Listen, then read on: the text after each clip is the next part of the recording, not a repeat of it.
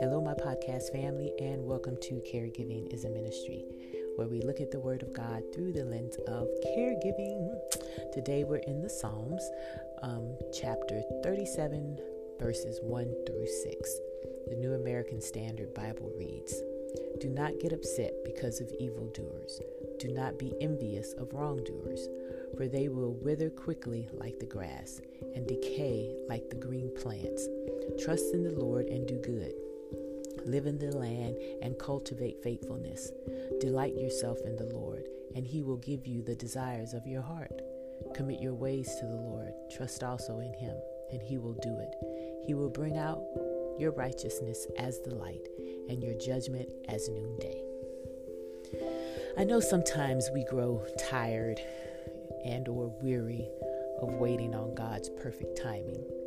I think it's because we get or we can get a case of the Joneses. You know, keeping up with the Joneses. We compare ourselves to others. We see others who who are succeeding who may be mean or unkind, and our life seems to be at a standstill. And that can be really frustrating. And it can make you question whether God has heard you or not. but know that He has. And once you remind yourself that God has heard you and that He does hear every word that comes out of your mouth, that should give us all reason to pause a second or two. right? Anyhow, once you remember that God has heard you, then you have to sit tight and just wait on Him.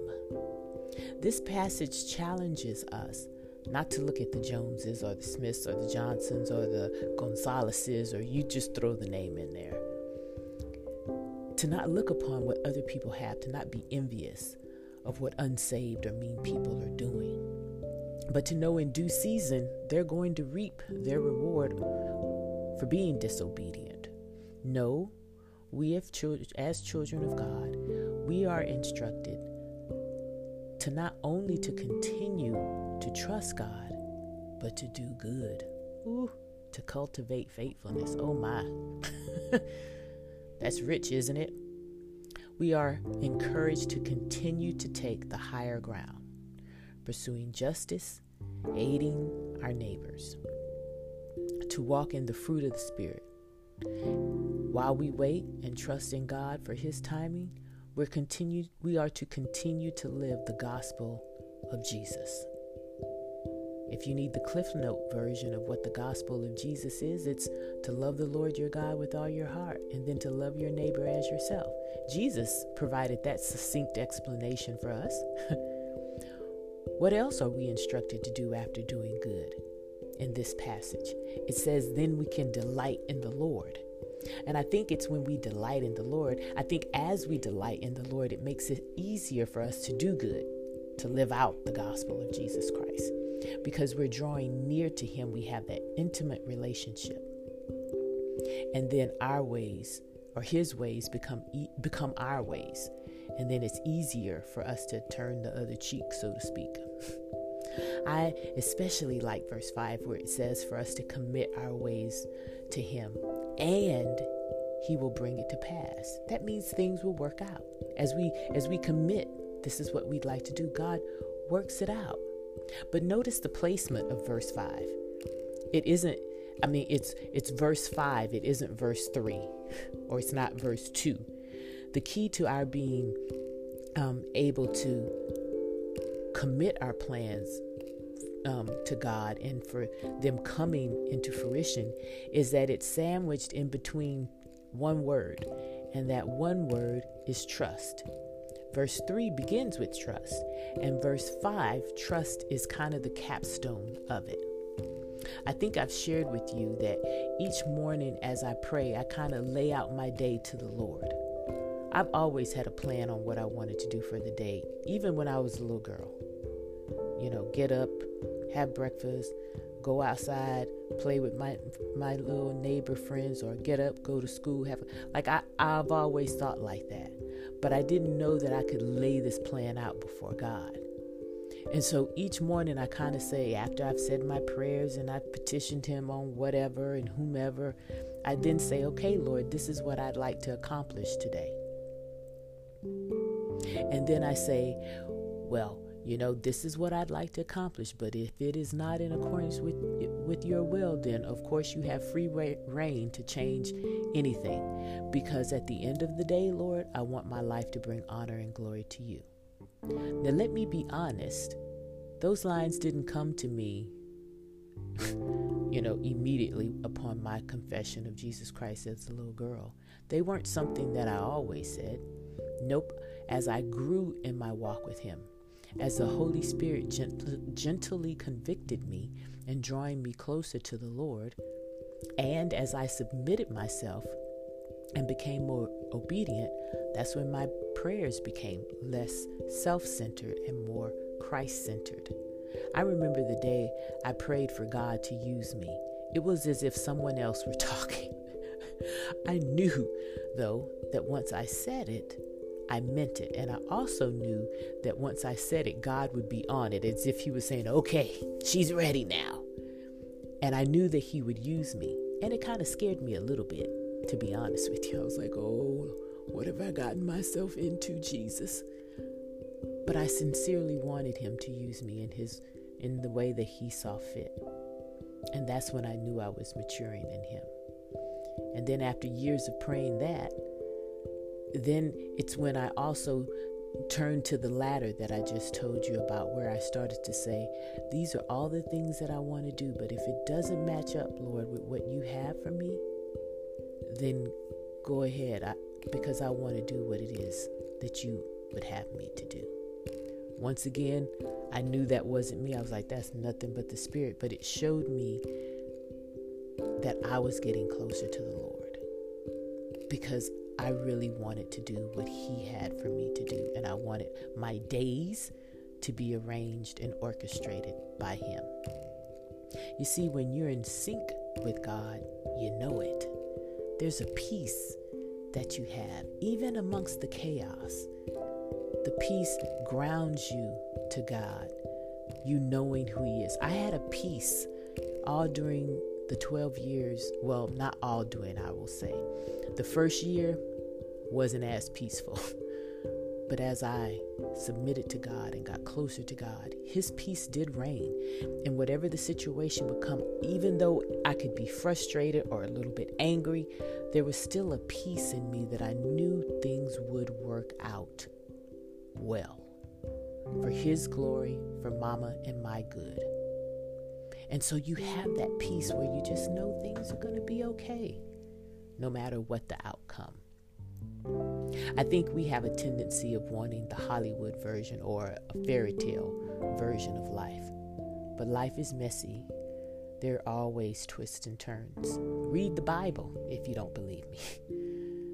So, as we are living our lives, anticip- we need to anticipate challenges, but we are to be grounded in God so that when they come, we're able to not only with sustain, not sustain them, but withstand them, but we go through them with victory. This is Black History Month here in America. And so I want to add this little not twist, but let's let's have a food for thought with this same passage as it pertains to Black History Month. So I'm going to read the same passage, but I'm going to read it from the Living Bible version. And it reads, Never envy the wicked Soon they fade away like grass and disappear. Trust in the Lord instead. Be kind and good to others. Then you will live safely here in the land and prosper, feeding in safety. Be delighted with the Lord. Then he will give you all your heart's desires. Commit everything you do to the Lord. Trust him to help you do it, and he will. Your innocence will be clear to everyone. He will vindicate you with the blazing light of justice, shining down as the noonday sun. My ancestors, coming all the way from Africa and then being here enslaved. I think this passage, along with many others in the Bible, helped encouraging them to continue to fight for their freedom and for equality. I like the ending of this version of the verse that God will bring about justice.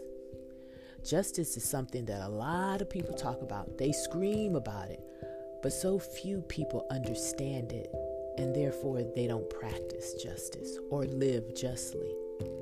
Me being a military member, I fought for justice here in America right? For the freedoms that people have in this country, including myself. My forefathers and foremothers fought for this country, even in um, the Revolutionary War, even in the Civil War. African Americans were there. But honestly, I don't know if I could do it. If I could have done it back then, knowing what they faced, to put their lives on the line for a country for freedom and liberties that they were stripped from. I just, how do you put yourself, how do you put your life on the line for a country who considers you subhuman and treats you as such? But then, when we look at it from the Christian lens, right? Is that not loving your neighbor as yourself? Isn't that turning the other cheek? Something to consider. To me, at the center of abolishing slavery, way before the Civil War um, came to the climax that ended it, to me, the Bible was there, God was there. As slaves were taught Christianity by their slaveholders, they honed in on the plight of the Israelites being captive in Egypt. We talked about that last episode and how God had delivered them. If God is the same God yesterday, today, and tomorrow, then He would not deliver them. That was their argument. And it was this fundamental understanding of God and who they were in God that gave them the fortitude to press and press. Also, working in concert with them were the Christians, white Christians, who began to see the hypocrisy of owning an individual made in the image of God. Of course, the word abolitionist later came to represent all people, not just necessarily white, but anyone who was um, opposed to slavery. But for the first, you know, white Christians, they began to see the hypocrisy. And of course, we know history. And then it all came to a climactic end with the Civil War. But did it for African Americans here in America? Although they were free, or we were free, I should say. We didn't have all of the freedoms that the rest of the population had. The civil rights movement, which is so much more than Martin Luther King, it was made up of a lot of individuals and a lot of moving pieces. But they, it, it brought to the crust the injustices that were still being placed upon African Americans the creations of organizations like the NAACP, the National Urban League, and many others, to me, not only did they have a commonality of wanting to end injustice, they also had faith in God. Christianity was the fundamental element within the civil rights movement. And as my ancestors prayed for God, for his guidance and for his uh, instruction and protection, they also continued to do good, to be faithful, and not succumb to the vendetta, vendetta of racism. You know, although there were some individuals who did, but not the movement in its whole. They were able to rise above what had been done to them and see what could be. They saw what could be and what should be and what they had a right to. My perspective is that it takes nonviolent, the nonviolent aspect of a civil rights movement, as well as the by any means necessary aspect to bring about change. They work in concert, but God was still at the center. When one reads the Bible and truly hear God in it and not their own interpretation, one sees that God is just and that his expectation is that his people be just and live the gospel of Jesus, which is to what? To love God and to love others. Treating someone else as subhuman is not loving God, and it certainly isn't loving them because they are your neighbors. That Jesus challenges us to love as ourselves. That means we are all on equal footing. Sadly, we still are fighting for justice, not here in America, but all over the world. We still haven't gotten it right. But what I don't see in these movements here in America, like the Black Lives Matter movement, the NAACP, the National Black Caucus, and others, is I don't see God. I don't see that shared faith in the Creator. And to me, that makes us disjointed. And that's a problem. I think we need to bring God back at the center because He's the one that shows us what justice is and what being just is about. I applaud individuals who take a stand for injustice, but it'll take a collective effort to bring about change. It may start with one, but it's going to take all of us to usher in the change that we want. African Americans in the Jim Crow South era pushed and fought against injustices simply on what could be. Their faith in a God who had freed the Israelites led them to believe that he would free them. A God who they had been created in the image of, a God who they realized brought about the destruction of slavery, would, would usher in an era where as Martin Luther King Jr. said, little black boys and little black girls can be with little white boys, and we can all be seen as one. That we don't look at each other at the context of our skin color, but by our character. We're not there yet, but we still need to strive forward. But in order to do that, we need to keep God at the center. And so, our forefathers, my forefathers, I should say, they kept pushing that active waiting on God. They kept pushing and pressing and demonstrating that they were a people called by God to rise up and show that God was who He is, that He is a God of the Bible. And they confronted people who saw God as being merely a God in a Bible versus a God of the people.